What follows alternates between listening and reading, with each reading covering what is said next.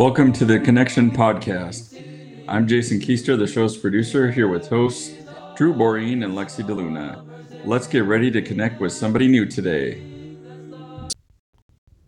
Hello. Welcome to our um our, our podcast, The Connection. Uh, today's hosts are me, Andrew, or should I say I? I I Andrew. Uh you, Alexis. And Hi. You Bishop Jason, Dr. Bishop Jason Keister. Happy to be here. Let's go. How long how long did med school take? Uh, four years of med school and then three years of residency. So you took seven years to add doctor to your name. I did. Was it worth it? Could you just go to like the government and say, "Hey, I'd like to change my name to doctor"? I'm just I'm, wondering, like, is that something you could do? I'm sure you could. Yeah. You should become knighted in what is that? Scotland? Where would you get become a knight? You could become a lord by paying A lord. for like a oh centimeter of gosh. land in Scotland. You should do that Or- so you can have more titles. I'll Or you- tell you. I'll tell you the one thing though is I'm also a professor, and my kids find that incredibly more impressive than being a doctor. Are you actually a professor? Yeah, I'm a professor at OHSU. Is that And like the first thing Oregon my kids Health asked- School Insane. University? Yep. And the first thing the kids asked was, "Are you a professor like the people at Hogwarts?" wait, so wait, was I actually right with that acronym? Oregon Health School University. Oh, I didn't. Oregon Health and Science University. my bad. Yep. That's so close. Hi, welcome to our podcast, Sister Thank you. Birdsall. Should we call you Lou or Uh, Sister Lou's Birdsall? good. Lou. Hello, Lou. Welcome to our podcast. This is one of the episodes we've been most excited about doing. Uh, just so excited to get to know you a little bit better, Lou. Okay. and thankfully to our production schedule, you get to be our second podcast. Yay! Yay. Did you listen to our fir- first podcast? yes, Did you like it? it was pretty good. Were my jokes good?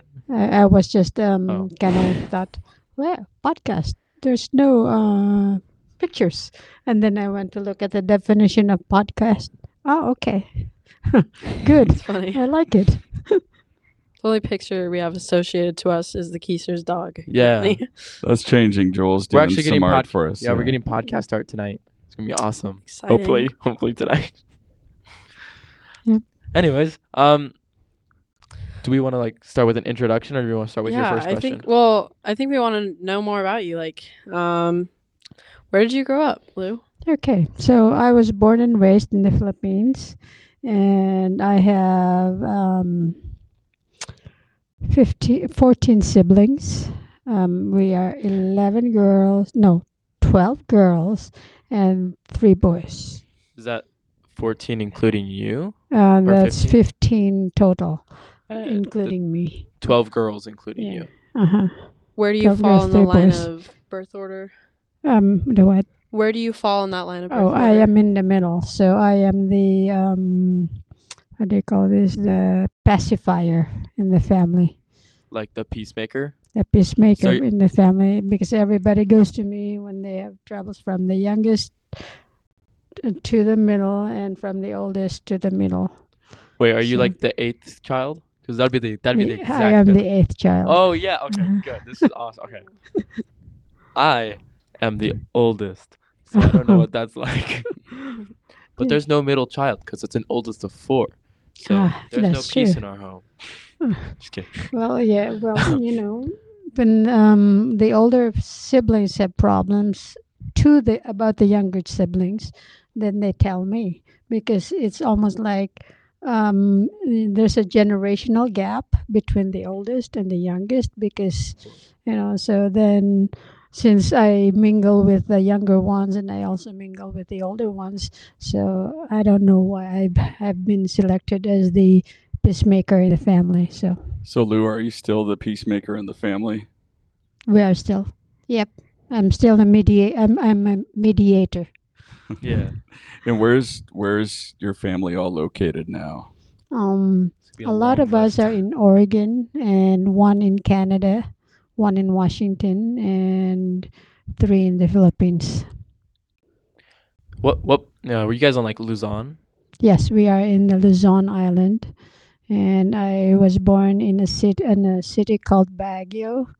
It's in uh, it's in a mountain province, and um, yeah, that's the coolest part of the Philippines is Baguio. We have pine trees and all that stuff. Oh, really? Yes, That's so cool. I didn't know that. And we have fog in, in the morning because we're up in the mountains and you know So cold enough to where you would get snow Oh. occasionally, or we it's cold enough that when I went home with there sometime in January, I was really cold.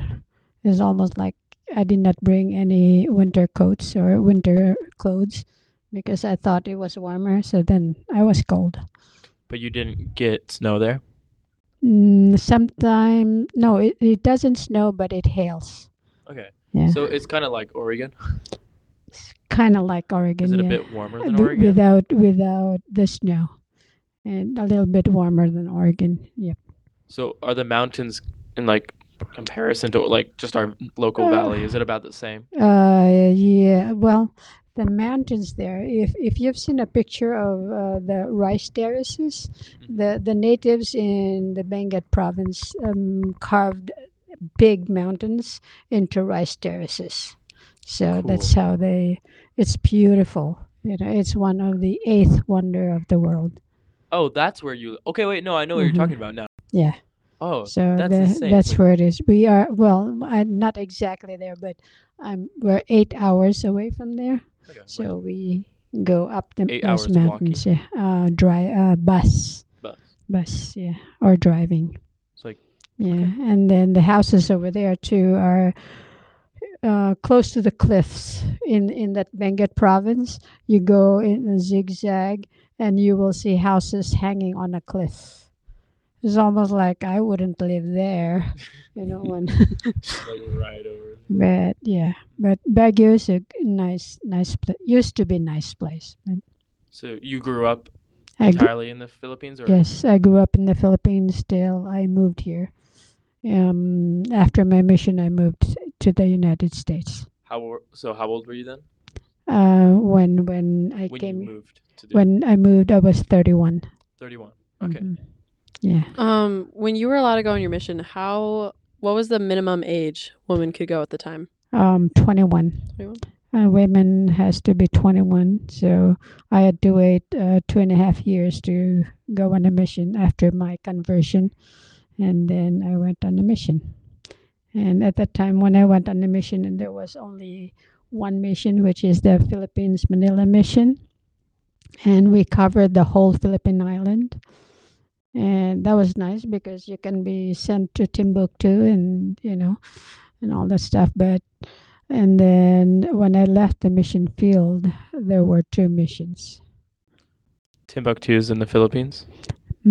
Hmm? Timbuktu's in the Philippines. Oh yeah. I'm just so used I to didn't- I saying didn't know. Timbuktu is a faraway place. Yeah, Oh. I thought it was. I thought it was in Western Africa. Oh, uh, Timbu- the Timbuktu. That's uh, really you know um let me see, not really uncivilized, but it's very provincial. Like um, the mode of transportation is mostly walking or cart, and so but and during that time the church was new too, so the proselyting was um, very exciting because um, when I was on my mission field, it was about a thousand convert every month, and so you know it was really ripe. And maybe just help us understand too, because I I've never been to the Philippines. I've had Mhm. some friends that have gone on missions there. Mhm. Um, shout out to Jordan Moon. Um, but uh, maybe predominant religion there. What's kind of the religious atmosphere like when you go serve your mission? Mhm. It was um, pre- predominantly Catholics. That's why it's very easy to convert them, because Catholics are very religious. In in they they believe in God. They but there's so many things that they believe in that sometimes because I was a Catholic once and I was uh, in the family I was tagged to be the nun. To, and so then I started going to school in the convent and since first grade. And people are just religious especially you know and they're kind. I, I remember people being kind because they're religious but the only thing is, you know, um, being Catholic, it's almost like prayers are repetitious. And then when I was in sixth grade, I think sixth grade or seventh grade, I started asking the, the nuns why. And uh, one of the nuns I asked, I said, uh, why are we repeating prayers? You know, like we, we say the rosary every six o'clock in the morning and six o'clock in the evening, and it's the same prayer every day. And so I said, How is Heavenly Father knowing my needs if we're always doing the rosary, Hail Mary, and Our Father, and I have not told him my feelings? And then the nun said, the nun was upset at me. I said, You don't ask those questions because those are mysteries. And I said, in my mind, because I was chastised, I said, How could a loving Heavenly Father be mysterious? If He loves me, He wants me to know who He is. So then, you know, I let that go. And then one day I was curious again and I said, uh, Sister, uh, Mother Superior, you know, why do we believe in one God and three divine person? I said, How could that be? How could Jesus Christ become the Holy Ghost? And then pretty soon he becomes Heavenly Father. And then so the three of them are one.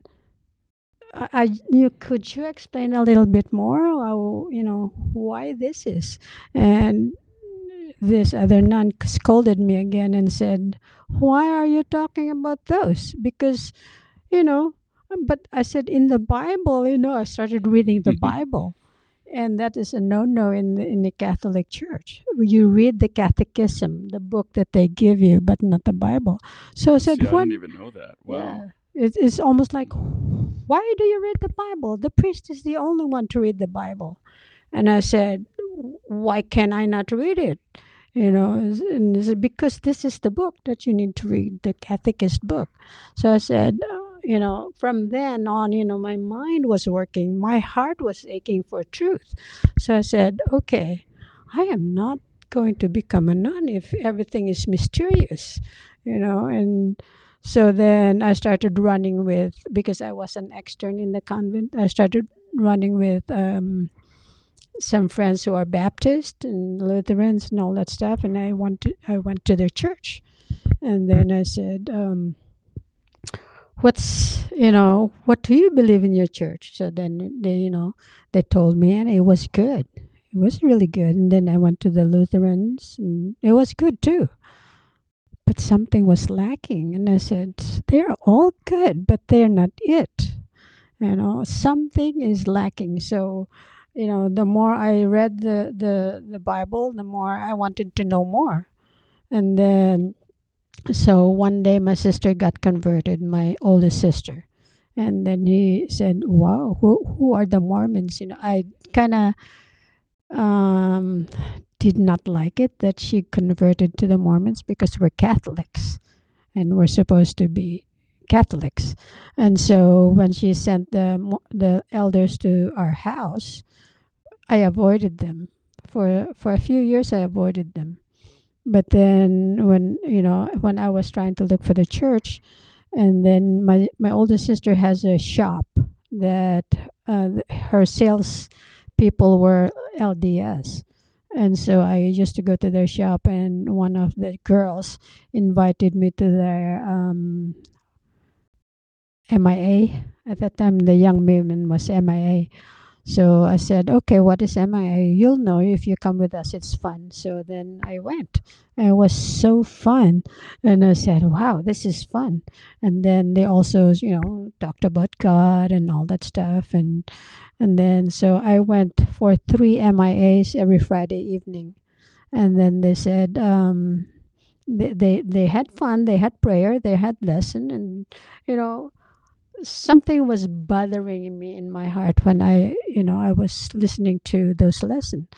And they said, you know, you will know more if you come on a Sunday.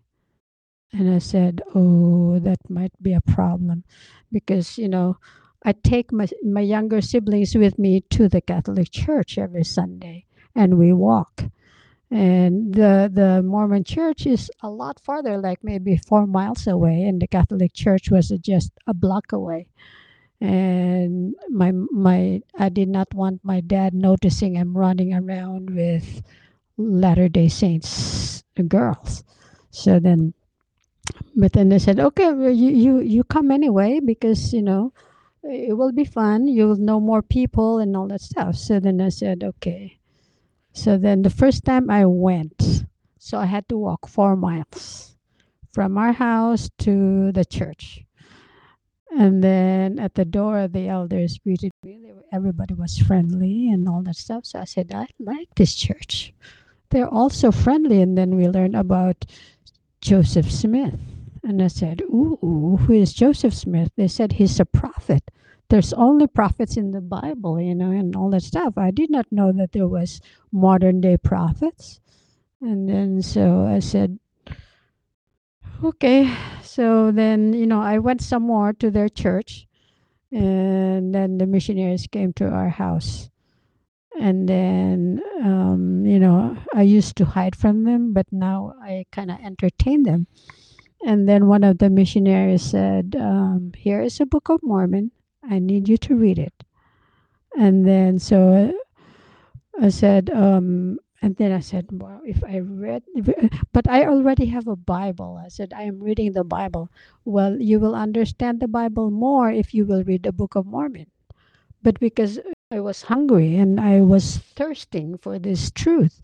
And so I said, okay, I will read the Bible. And then the missionary said, but you have to read the promise in the in the Bible in the Book of Mormon first. So gave me the promise that it says if you should read these things and if you will read with uh, with a sincere heart with real intent you know he he will manifest the truth of it to you and by the power of the holy ghost you will know the truth of all things. And you know when i read that it touched my heart. And but i was very afraid at the same time and then so i went in the in our our yard was very big. We have five acres. So i went in one of the wooded area. So i read the book of mormon. And then in my mind i said what if this is true? What if what if the book of mormon is true? And if it is true then joseph smith must be a prophet. But i wanted to prove joseph smith wasn't a prophet you know because so then i read the book of mormon. The more i read the more i felt it was right and the more scared i was. And then so the cha- after that you know i told myself what if if what if the book of mormon is true? What if the church of jesus christ of latter day saints is true? What are you going to do? That was that was the reason why I was afraid And, and because I, I, I did not know how to face it. I wanted to expand on that a little bit if we could, Mhm. because at least what I'm feeling hearing your story is Mhm. you grow up in a different faith. Mhm. And what I've heard talking to a lot of people who begin having faith crisis or Mhm. questions or wanting to explore uh, answers to questions, Mhm. they often deal with this guilt of, well, if I'm questioning, it's because something's wrong with me and I'm not, you know, doing what I ought to. I, I wonder if you Mhm. ever felt kind of those mixed emotions. Um, No, I was I was a stubborn person. I I did not think of it as me not doing my work because I know I was faithful in everything that was required of me. so you knew some, there was something else out there. but I. I Yeah. knew something was missing and you know because i wasn't getting the answer that i needed from from the nuns and so you know that was the real big question for me then is uh, what if it was true what am i going to do big question So when did you end up getting baptized? Yeah, so then um, this is a tricky one because I was 18 years old. In the Philippines, until you're 21, you're not legal. I mean, you're not adult. So then I have to have permission from my parents. And so I said, I know I will not be able to get the signature for my baptism, but I said, but we already scheduled. And so I said, so I was praying, fasting, and praying for one week. And I said, How am I going to approach my dad to sign this uh, consent? So then in my mind, I said, Okay, I am going to time time him. If he's rushing to go to work, I will be rushing to go to school and go to him and say, "Sign this. I need this." You know. So then I, I waited in, outside the door, and I said, "Oh my gosh, it's taking a long time to go to work." And so when he, I knew he picked up his lunchbox, and then I picked up my books and I pretended to walk to school now. And then I ran back and I said, Dad, you can't go to work. I need you to sign this. I need this today. And I love, I he love hearing this. even read it. He just and I said, oh, yes. Mm-hmm. So I took it, ran, ran to school, and then I gave it to the missionaries. I love hearing that side of you because that's exactly what I would do as a teenager if I wanted to go on a field trip or out with friends. Like, mom, dad, just sign this really quick. Uh-huh. This is Yeah. legendary. and it worked, and I said yes. I know it was bad, but but you know, just like the Book of Mormon says, look at uh, Lehi and and and uh, his brothers. They had to go back to to Laban, right? But at least I, They had to find least a I way. didn't kill my Yeah. dad. Luckily, it didn't come to that. Exactly. It didn't get even close. Uh, yeah, it did. Moral of the story is don't read the fine print. Mhm. Yes. So that's it. Okay. Um. So from there, you came to the states after your mission. Um, where did you go when you first got here? when when we came here Yeah. uh, we we went to uh, live with my sister first in forest grove so my um my sister petitioned us my mom was already here so my mom petitioned us uh, the rest of the children to migrate to the united states so we came here in may of 1986 i think so and then we started in in forest grove and then we came down to uh, Springfield after six months. So I'm always curious with people who move to the states. Like, what were some culture shocks here? Um, I did not have any because um, we were so used to the Americans coming to the Philippines and all that stuff, and and because of the church, you know, the missionaries were all Americans, and the most of the leaders were Americans. So we kind of, you know, kind of know. The only thing, the only cultural shock, I guess, was being called a minority. You know, when we- when we got to church and some somebody somebody in the back said, "Oh, minorities," and I said, "What?" And so I asked my sisters. I said, oh, oh, "Were you called minority before when you because they they, they were ahead of, of of me and my other sister and said, "No, I, I just heard somebody at the back call us mi- call us minorities." And I said, and then I said, "Well, it makes sense." Because the, the majority is Americans, so we are minority, you know. So Yeah. I said, so that's okay. So that was my first experience of being a minority. Yeah. Really, really quick, I want to just add something. Um, the United States owned the Philippines for a little bit. Mhm. Like it was a United States territory, hence why Americans were always there.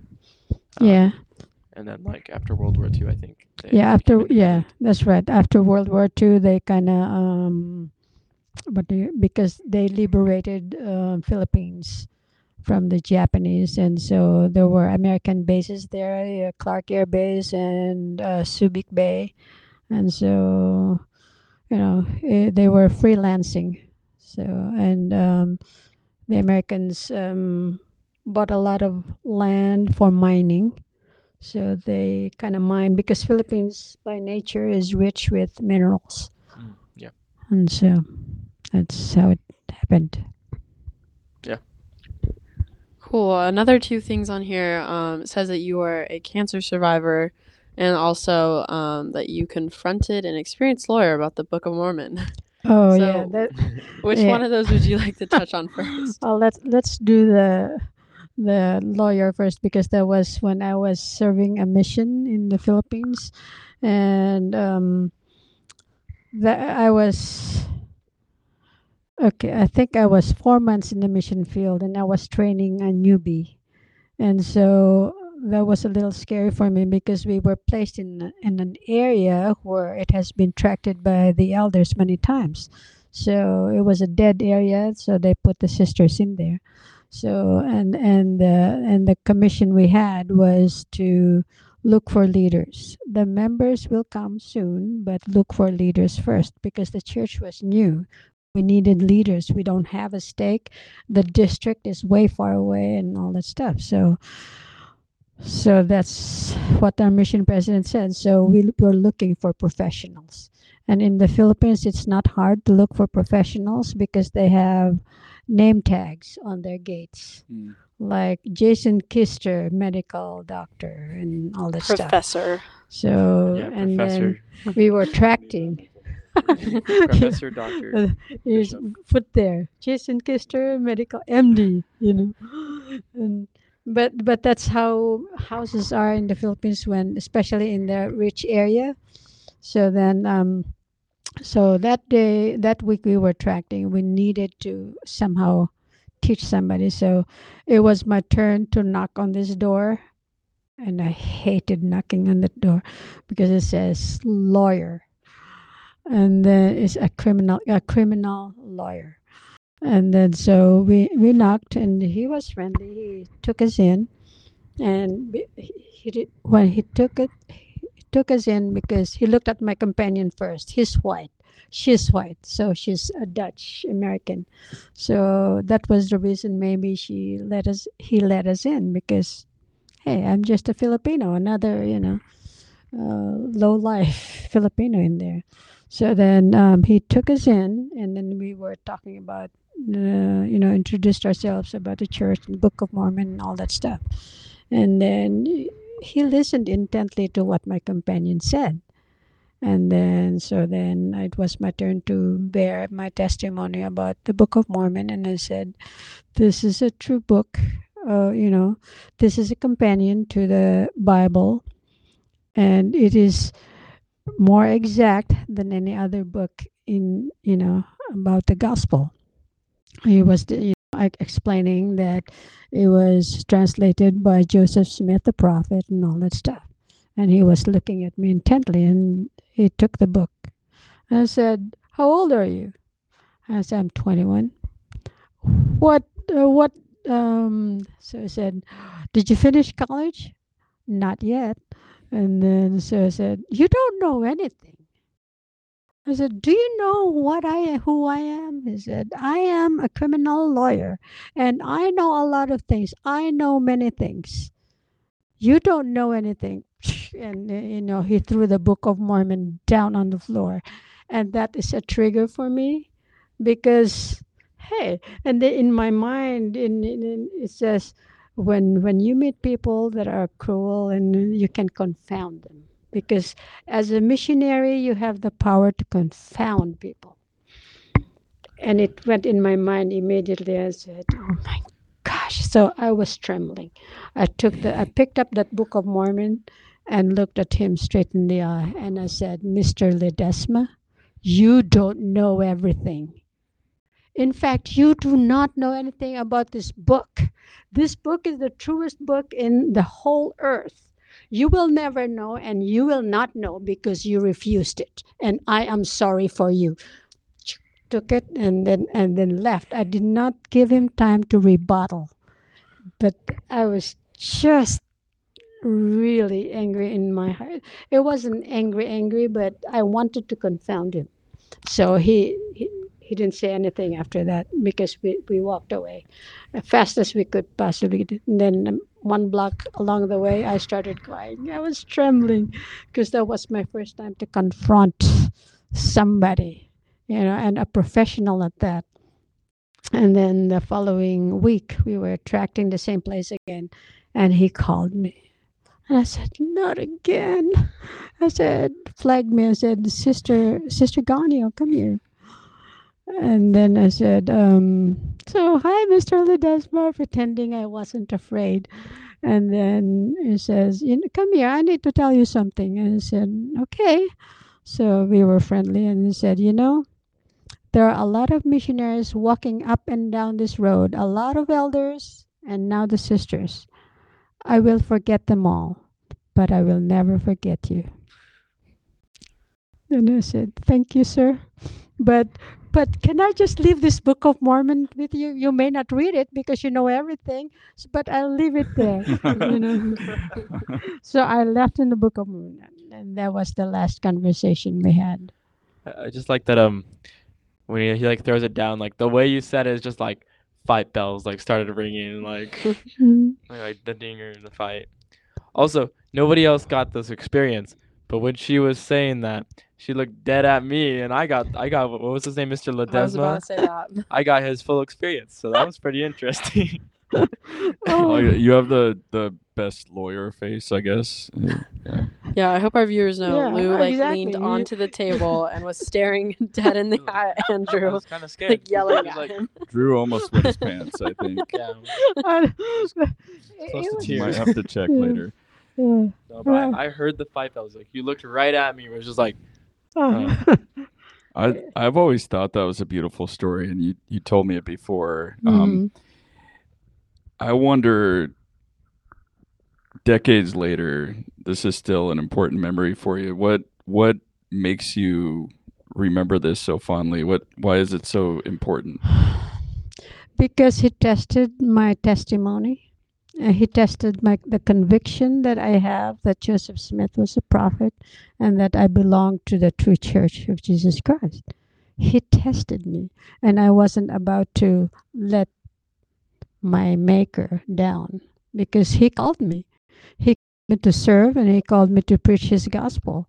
And I have him, you know, on my back. So so that I that was the first time ever that I braved anybody.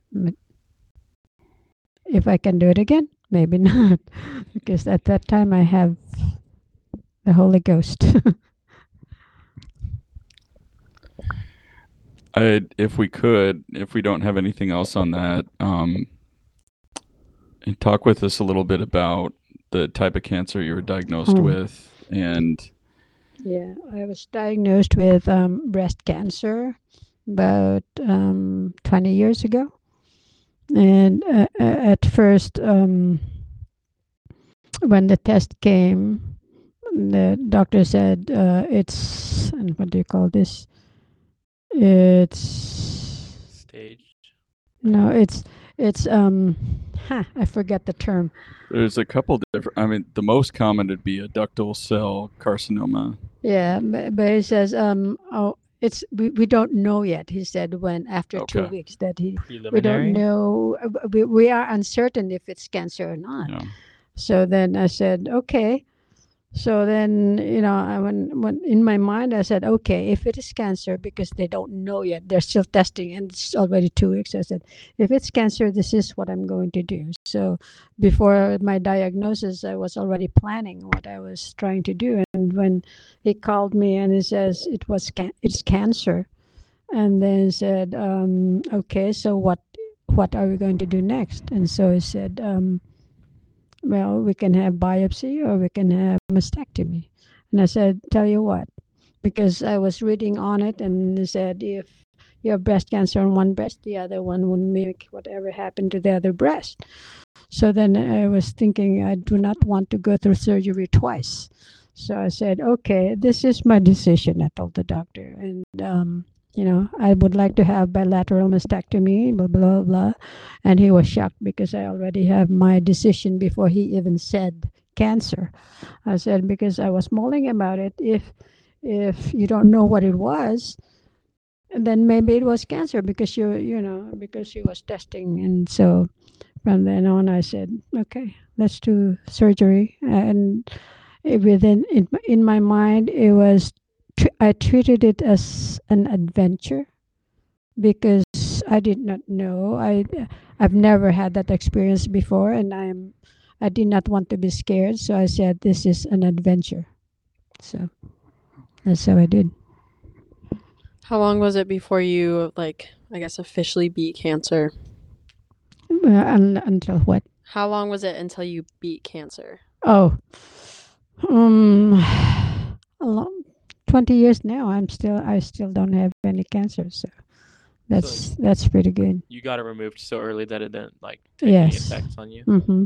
It uh, it wasn't in my lymph nodes, so that that's the thing. If it's in your lymph nodes, then you will have a recurrence a lot more because people in my support group, a lot, half of them already died. So Yeah, you, you caught it pretty early. People Caught it with early, it as yeah. you know, it, as early as they caught it with you, it sounds like that. I think it's a ninety percent or above survival rate. Mhm. So Yeah, because I was monitoring myself because I was cystic to begin with. And so I monitored myself self breast exam and there was this one one cyst that is not showing but I know it is there. Even the doctor had to guide him where it is. And then one day, just one day it was prominent. And I said, This is not good. So that's how we discovered it. What role did your faith in Jesus Christ and the church play in your cancer recovery? Oh, uh, big time. Because I, when when I was going through chemotherapy, there were days where I wanted to die because it was so hard. And you know, I, I told Heavenly Father, if if you want me, take me, because I I I really cannot take this beating on my on myself because it's too hard you know and and i have my family there staying at our place because they are supporting me they're taking care of me.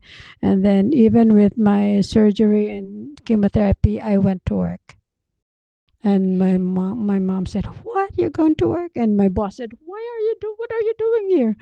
And then i told my boss because i cannot stay home. Everybody's there. And start crying you know because uh, you know i i had to put up a front that i'm not scared and that you know because in my support group it says that you know you you set the tone and everybody's worried about you that you're going to die. So i said i'm not going to die you know and um, so but then i always have these um, kneeling sessions with heavenly father that uh, you know i always tell him if if you want me take me because uh, you know i am ready. I said i i have faith that somehow if you take me you need me. And if you don't need me let me live a few more years to be able to you know do whatever it is you want me to do. I said i have a lot of spiritual goals in my life. And if you take me now i won't be able to fulfill it. But if you let me live i'll fulfill them.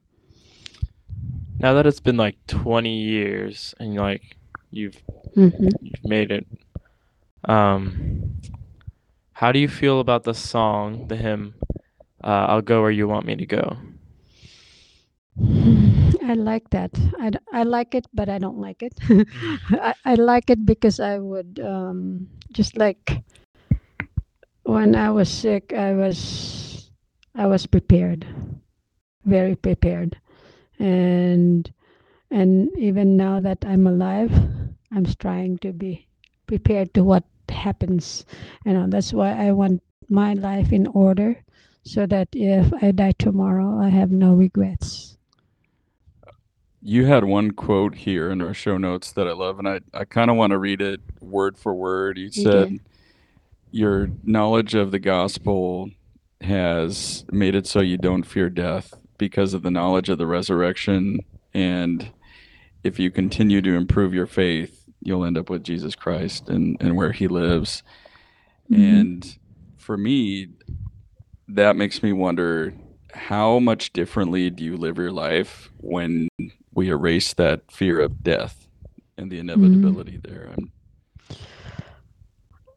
I think, yeah, it you know because your faith is impacted very much when you are in that near death experience and um and i have just like i told heavenly father before i don't want my siblings to experience what i've been through because it's really hard so i said to heavenly father thank you thank you for making me go through that experience because I'm more sympathetic on the people who are going through illnesses and all that stuff. And I thank him that my sisters that didn't have to go through it because they might not make it. Mhm. I think it was just my fighting spirit trying to make me survive. We could stay here, or I had another question we could go on. Well, Mhm. I have a question. Yeah. Well, not a question, but so this was 20 years ago. Mhm. Um, this isn't as much about you. This is just in general about like cancer.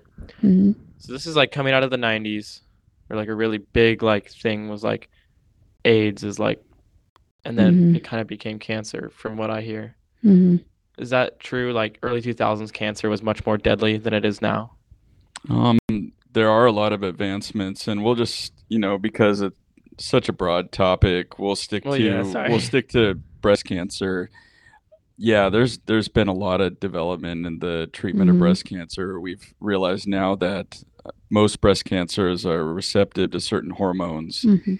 and so we're often able to treat women uh, with non-chemotherapeutic agents. So hormone therapy, for example, for a breast cancer to prevent Mhm. recurrence. Whereas before we kind of had the option of surgery and or chemotherapy with radiation. Yeah. Well, I mean, so why I'm I'm asking that is because you said that within your support group, like half of them died. Mhm. So is it like the fatality of cancer? Is it less now? It's less with a lot Yeah. of cancers, like I was mentioning, and you know maybe we'll clarify what type Mhm. exactly you had, but Mhm. for the most common type of breast cancer, uh, ductal carcinoma, um, the survival rate for somebody who finds it before it's entered their lymph nodes is about 90%. Mhm. And even when it's entered the lymph nodes, I think the five year survival is above 60, 65%. percent So it's, Yeah. it's high numbers now. Yeah, breast cancer. uh, There is um high survival rate. And it Mhm. wasn't that way before. Like Mhm. it's, Yeah. it's changed. Uh, and one more question uh, about like cancer, and you don't have to Mm. answer this if you don't want to, um, because none of us have actually gone through chemotherapy, and I've just never known what that's like. But you said it was just like awful. It's hell. So like, I'm like asking like, what does it do to your body? Because I know it's just like you're sh- getting shot up with like radiation. I'm actually curious too, because I hear little bits, but Yeah. You're a doctor, Yeah, dude. Like, yeah. And you know, um, going through chemotherapy, it's at first when they are because I did infusion, so I sat there for three hours, and you're okay because you they inject your steroids to um, kind of combat whatever it is. First day, I am all energy. Second day, I start waning. Third day, I am sick like hell, and then I cannot, you know, my yeah, like like like like I cannot and- eat, I cannot smell, I, I you know, throw up and all that stuff. And those were the days where I wanted to go to work because I don't want my mom because my mom was the most one I was so concerned about because she's already old and I don't want him to her to be worried too much about me. So I go to work. But I don't really go to work. I stay on uh, I park at Rite Aid Pharmacy and I cry and I cry and I pray and I you know and I rest and I wait four hours and then I go home. I'm fine. Then I when I get go home I said hi everybody you know like nothing happened, but inside of me I was dying. Yeah. So So it's like a really intense sickness. Hmm? It's like a really intense sickness. oh intense, really intense. It's almost like you don't know if you're tired. You don't know if it's just not knowing what it was. And those were the times where I said, "Okay, take me." just like You know. in pain. in, there's so much pain, there's so much dizziness. That's just that's just weird. Weird. I, I don't want anybody to experience it. It's not good. Yeah. Yeah. That's So- that's. I I can't even imagine. Yeah, Like some sort of ghost like pain. Like Yeah. don't know where it's coming from. Uh, and that that's the reason why when uh, I think Heavenly Father he let me have my cancer first because immediately after my treatment, my husband was diagnosed with lung cancer.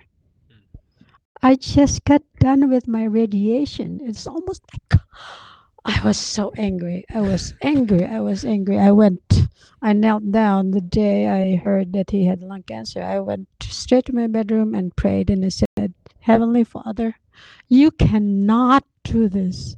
I said, I've already went through a lot and now you're taking my best friend. I can't do this. I can't live alone. And, you know, I prayed maybe for an hour. I was just pouring my heart out to Heavenly Father. And then I was conversing with him. I can't believe he was answering my question right then. And I was telling him what I want. And then I remembered, uh, you know, making a diamond in the making. And I said, and I don't want to be a diamond. I just want to be a pearl. I don't have to shine, you know. And then so he told, I don't want to be a diamond. I want to be a pearl. There's too much pressure, you know, to go to be a diamond. So then, uh, then he answered me again and he said, you know, I'm closing this door, but I'm opening another door for you. You have spiritual goals that need that you want to fulfill. If he was alive, you will not be able to fulfill those goals because he wasn't a member. So I said, but I will. You know, you know me. Whatever goal I set, I will fulfill them. So then she said, it won't be as good, but don't worry. He said, I will. I will, I am with you. And so that's when I stood up and I said, okay, I surrender. I said, I surrender. I surrender, but just be with me because I cannot do this alone. And he was always with me. Mm. Hard life. Yeah. So your husband, he wasn't a member. He Or wasn't. My first husband wasn't a member. What year you said he he um. Sorry, I'm only getting into all the hard topics, but No, Yeah. that's okay. I'm It's actually okay. I'm wondering is this when you were Lou Humphreys then? Yeah, I was Lou Humphreys, and he died in 2002. For those who haven't been members of our ward for a while, and I include myself in that group, Uh, some people were referred to Lou as Lou Humphreys. uh-huh. They were around in that era, and other people were Lou Birdsall. hmm That, that confused me like the first two years that we were in the ward. yeah, like I wasn't alive yet. My parents had been married for two years, maybe at that Yeah, point. yeah, like- you were still a baby. No, I was. No, maybe you were not there. Yeah, yeah, Uh. because they were they were young men, young women at that time, I think, or maybe they just got married. I don't even know if my parents had moved into the ward at that time. Yeah, I I've seen. No, Charlotte was in. I have not seen uh, the because I was teaching Neil Oh, really? in primary. Was Neil Neil was a youth? Neil, Neil, yeah. So this is I'm I'm a newbie still. So Neil Sorry. who? Neil Westover. Neil Westover is my Neil Westover, uncle. Young. yeah. Neil. what? Yeah. He was in think prim- he likes he you. was he was in primary and I was I was his teacher. So wait, what year did you move into this ward?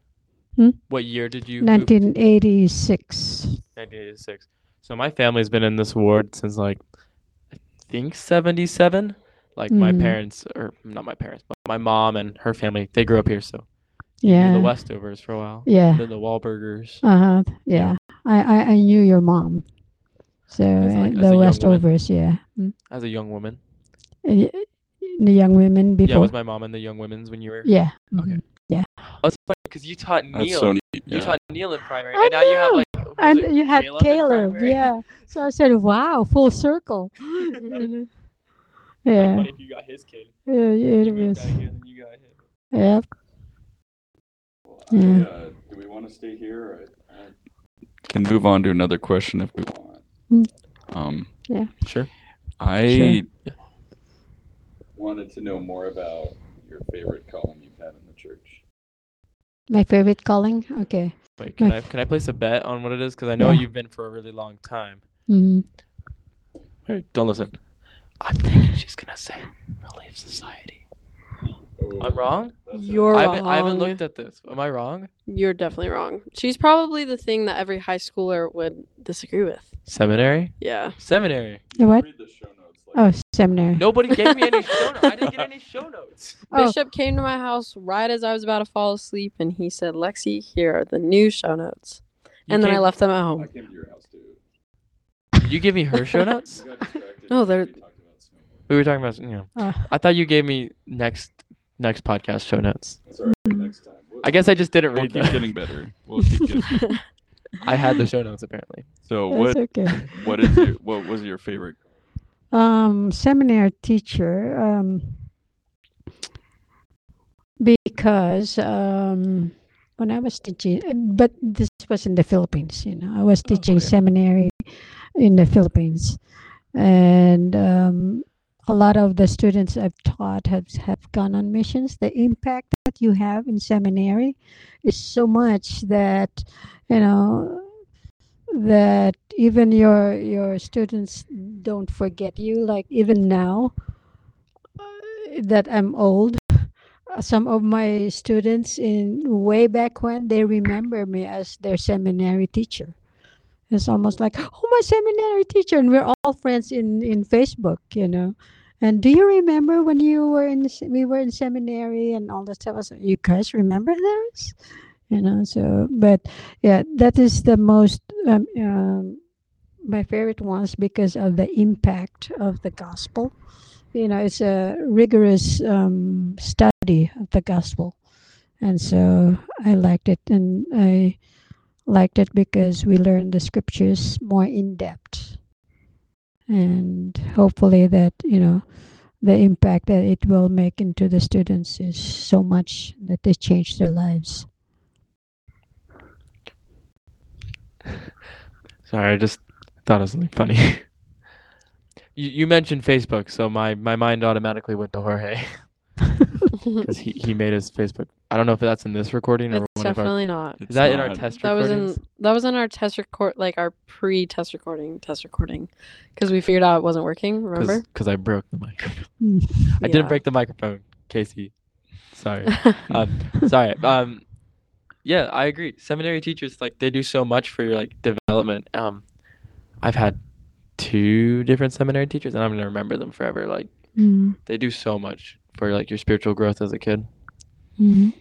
or teenager, and like the ability to wrangle. I don't know if yours was an early morning seminary. Yeah, our, we were lucky because our seminary is after after school. I mean, after school, after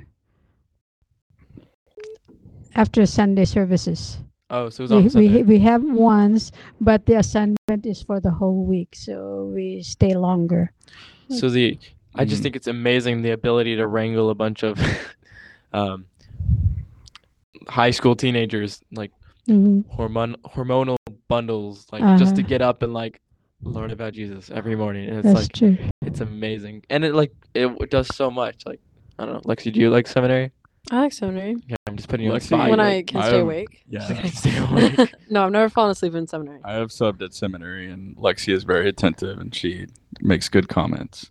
I have fallen asleep in chemistry but I've never fallen asleep in seminary I I mean, I guess it's a good thing not to Yeah. fall asleep in. I really enjoy seminary. I think it is really good for youth and especially when we can like actually pay attention. I, I'll have my moments when it's just like- like I'm only there because I have to be there.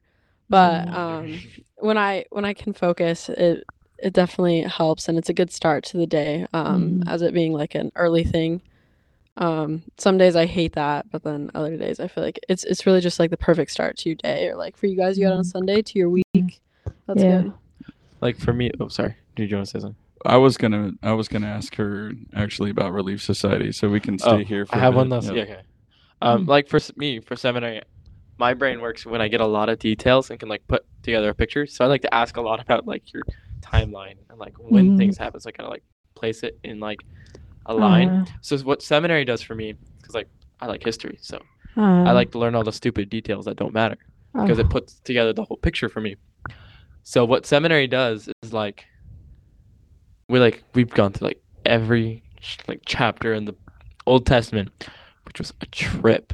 But like it puts together this big picture that I, I had Mm. nothing I had no idea what the Old Testament was about Mhm. before this year. So that was a random tangent that I got off on. Seminary is great. mhm, That's my opinion. yeah. Well, Lou, I I was hoping to talk with you about what it was like when you got called as Relief Society president. What your reaction was. I know he's giving you a calling right now. Sorry. I, re- I released her. And, yeah, we overlapped for like two weeks. Yeah. yeah, I I thought there was a mistake because because uh, I didn't know a lot of the sisters, and I only didn't know you know the more prominent ones, and so when I was called as Relief Society president, I kind of hesitated, but then I said, you know, one of the talks that we have, God doesn't, you know, it doesn't, you don't have to be qualified because God qualifies you or trains you to be whatever you need to be in the position. So when I was called, I was nervous. I was calling the the the you know the, all of the exes, you know missionaries. I mean missionaries, religious societies, uh, sisters. I call Shanna Johnson. I call I call everybody. And what do you think? And so I get uh, I I glean from their their experiences. And because I did not know a lot of the sisters, I went out of my way to invite them. Kind of, hey, would you like to have lunch with me? Blah blah blah. And at first, you know, I go to their house and I, you know, um, introduce them as uh, I am the Religious Society president. Blah blah blah. And so I I go in a casual way so that they are not afraid of me. And so, and then you know i also bring flowers for those people that i don't really know and they look like they are grumpy so i always have flowers in my car so if I ever get flowers, does that mean I look grumpy that day? uh, maybe not but but but you know because um i started with those people who uh, who haven't gone to church. And so there was this lady who um whom i knocked at the door. He was wheelchair bound i think. He can still walk a little bit but he was on her wheelchair. And so i knocked and then he says who is there and i said oof you know one of these things. I i and so i said delivery. I showed the flowers you know and oh okay. And so when she opened the door i said this is a delivery from the religious society. And so and i am Lou Birdsall, the religious society president. I said, oh oh come in you know that's how i get into their houses. You know i am very you know, i do not i'm uh, what do you say? I, I I look for ways in which to approach people, not necessarily about the church, until I get to know them, so that they are comfortable with me. And if they're comfortable with me, then we start talking about the church. Yeah, I I want to share something, and it's getting a little bit mushy, but Mhm. We you and I were in the Ward Council together for a couple of years. I was a Mhm. bishopric counselor at the time, and yeah, I feel like my time with you was a, a master class in how to minister to people.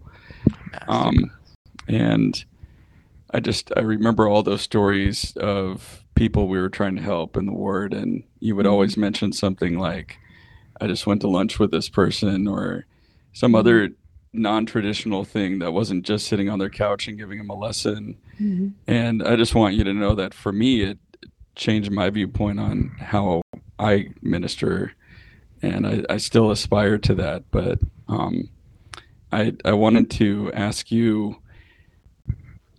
how do you view ministering, and and what it should look like, and maybe share with the word and the rest of the listeners Mhm. Um, some advice on how to minister and reach people.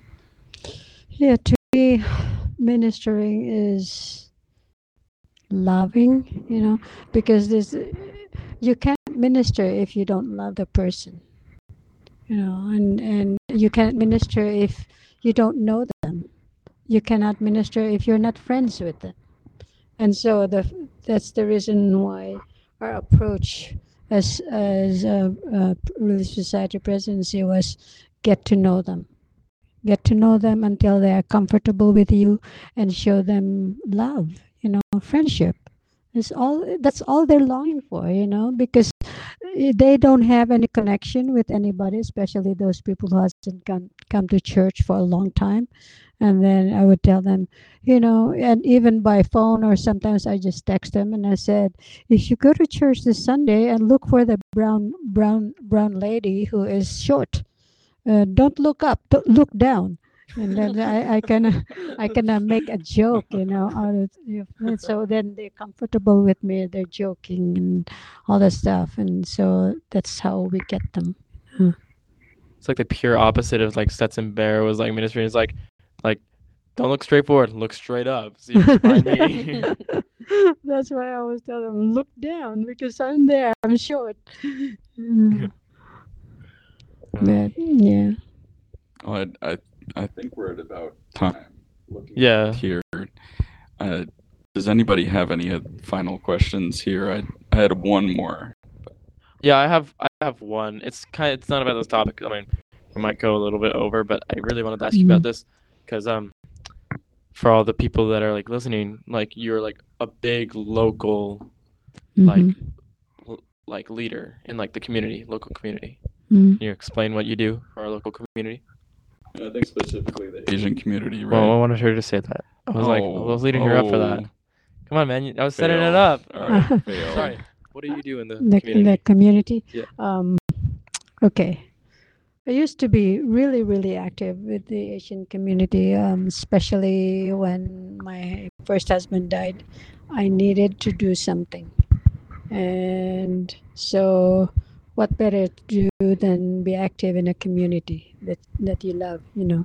So, um, the uh, first I reorganized the Philippine American Association because it was falling apart. There were no leadership and all the stuff. And since it is a 501c3, if you lose that, it would be hard to get it back. So, and then my sister who worked at Costco, he she volunteered me and said, my sister knows how to organize things to this um, to the um, what they call the administrator because we didn't have president. We only have. So then, um, so she called me and I said, "Who in the heck gave you my name? I am so busy." So then, so I said, "Oh, your sister works at Costco." Know, you know. So then, um, yeah. So what? So then I became. So I had to reorganize it. So in order to organize it, I need to know why it is not working. So I interviewed the membership because I wasn't a member of that organization before. So I interviewed them, and then the problem was the um, the administrator, the higher up. There's a president, and then there is the administrator there, and and and there, so I said. So I went to her house and said, "Okay, uh, the good news is."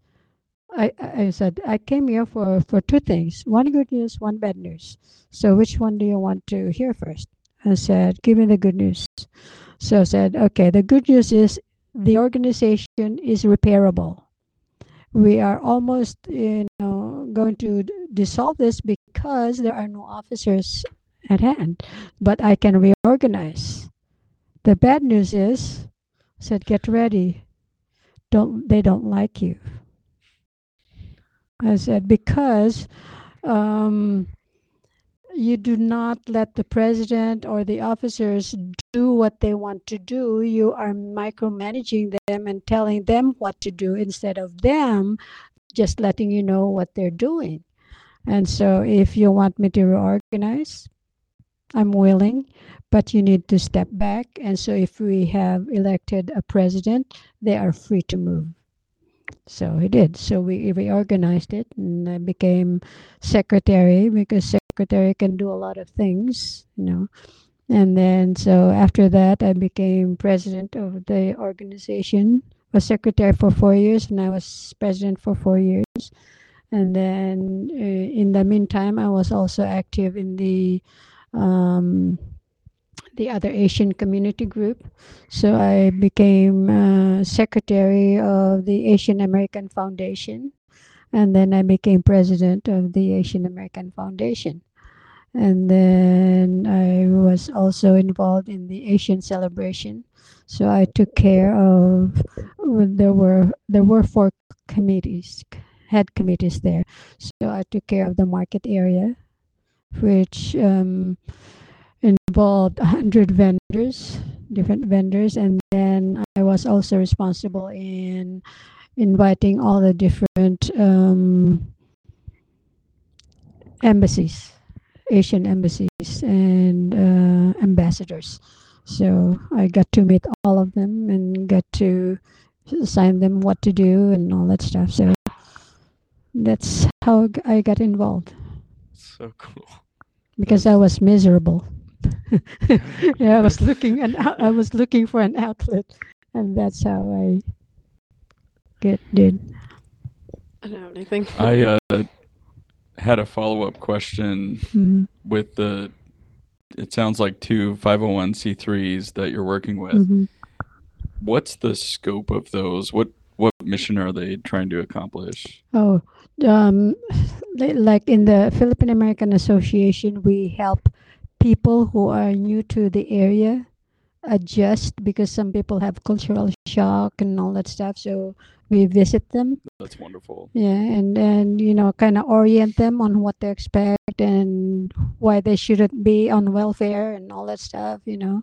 And because you came here for your own free will, and then you need to learn the language, you need to, you know, kind of guide them into into um, blending into the society, and so that's what we do. mental notes. Just sometimes I see people in the healthcare side that are Mhm. still in that situation where they have that need um, of a helping hand to integrate, and Mhm.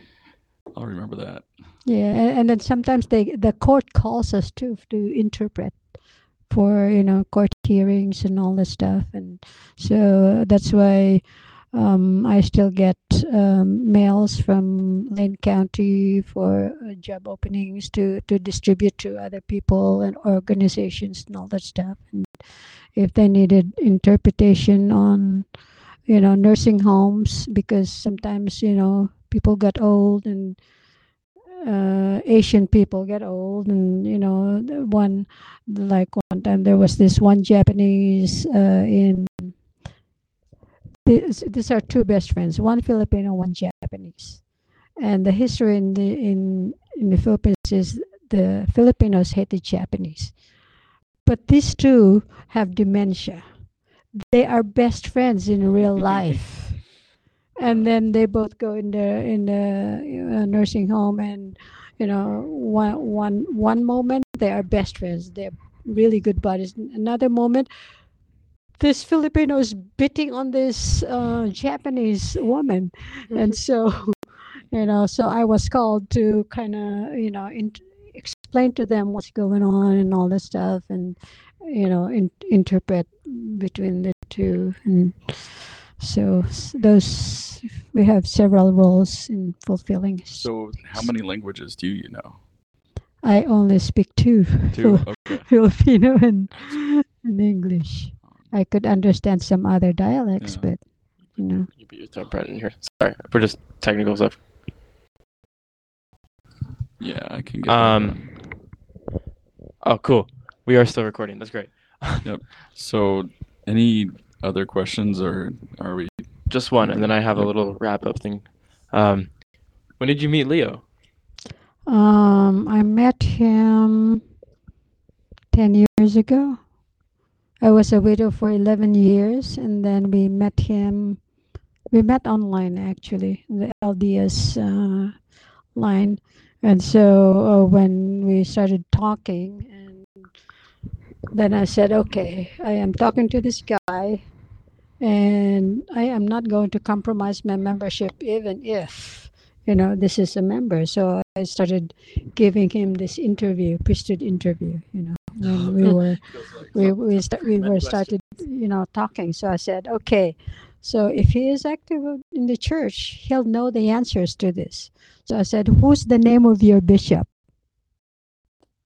And they said, um, you know, and so I said, Don't invent. You need to go to church on Sunday and know the name of your bishop. So he he went there and said, Are you active? Said, Yeah, I'm on and off. So I said, What is your calling? And he doesn't have any calling. So I said, Okay, you can fix that too.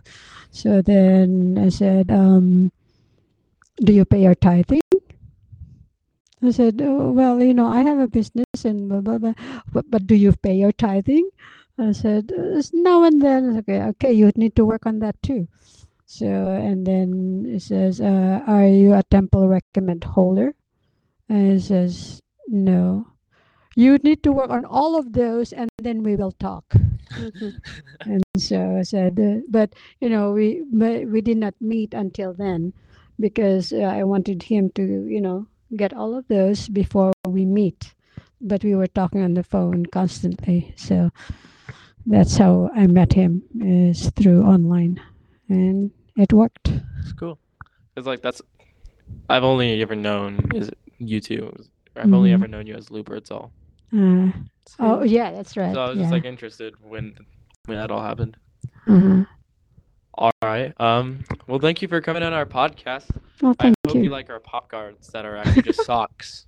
Mine has a hole in it. Good. Yeah, you're just. I think we could invest in new socks. Um. That's thi- not I the point. We might, we might have a budget for that. That's not the point. no, the point is that we're, we're fun. I don't know. Uh, I think they work. Yeah, they've It does work. been working good. th- it, it's beautiful. It Thank you adds. for the socks. It, it builds character. You It- That's what it st- does. you so really much stepped up. character. Professor Dr. Bishop Keister. It builds character. Mm. Anyways, um, before we end, could you uh, just for all our Tagalog speaking um, members or Uh-huh. Jordan Moon, could you say something? Say something to Jordan Moon, if you would, please, or something like I don't know. Okay. Call him a name. Alright. Sa mga taong nakikinig, ah, maraming salamat. Um, pakishare na lang ito sa mga ibang tao na kilala ninyo um, para maging popular itong aming pop- podcast. And kung mayroon kayong mga tanong, itanong nyo sa, sa amin. Okay, maraming salamat. Bye. Okay, Thank you. so did Jordan Moon listen to it last week? That's the question. Uh, well, he's gonna listen to it this week. He week. better listen we'll to this one. What did What did you say there? No, no, no, no, no. I, I don't think We're we're gonna allowed leave to it know. Mystery. Okay. I think it's just for Jordan. I, I just said, you know, whoever's Oh. listening understand this language, thank you. And um, share. Did you call him a name? I didn't call any name. You did? I didn't. Oh, dang it. I So just said thank you. To to wrap things up, Lou, because we're we're calling this podcast the connection. Hmm. Um, Oh, yeah, we have that so question. For you and in your life, being a member of the Church of Jesus Christ of Latter Day Saints, how has that helped you to connect with our Savior Jesus Christ? It helps a lot because being a member of the church, you study a lot about Jesus Christ and reading the scriptures, especially now in the um, New Testament that we have. You know, we've read the scriptures so many times, but every time you read it, there's a lot of more things that you learn about Jesus Christ that you just, you know, skate through. And so I know that because of my faith in Jesus Christ, I'll be able to withstand more trials. I am not asking for trials by any means, but but I, you know, but but yeah, but I know that because of him, I am a better person, and because of him, I could tolerate more people, and because of him, I know that I will be able to hopefully go to the celestial kingdom. Maybe.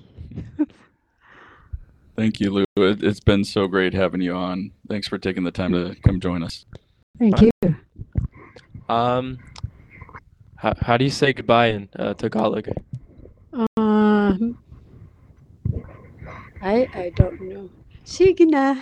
Like, Uh, sige na. Sige na. Uh, wait, you guys said it.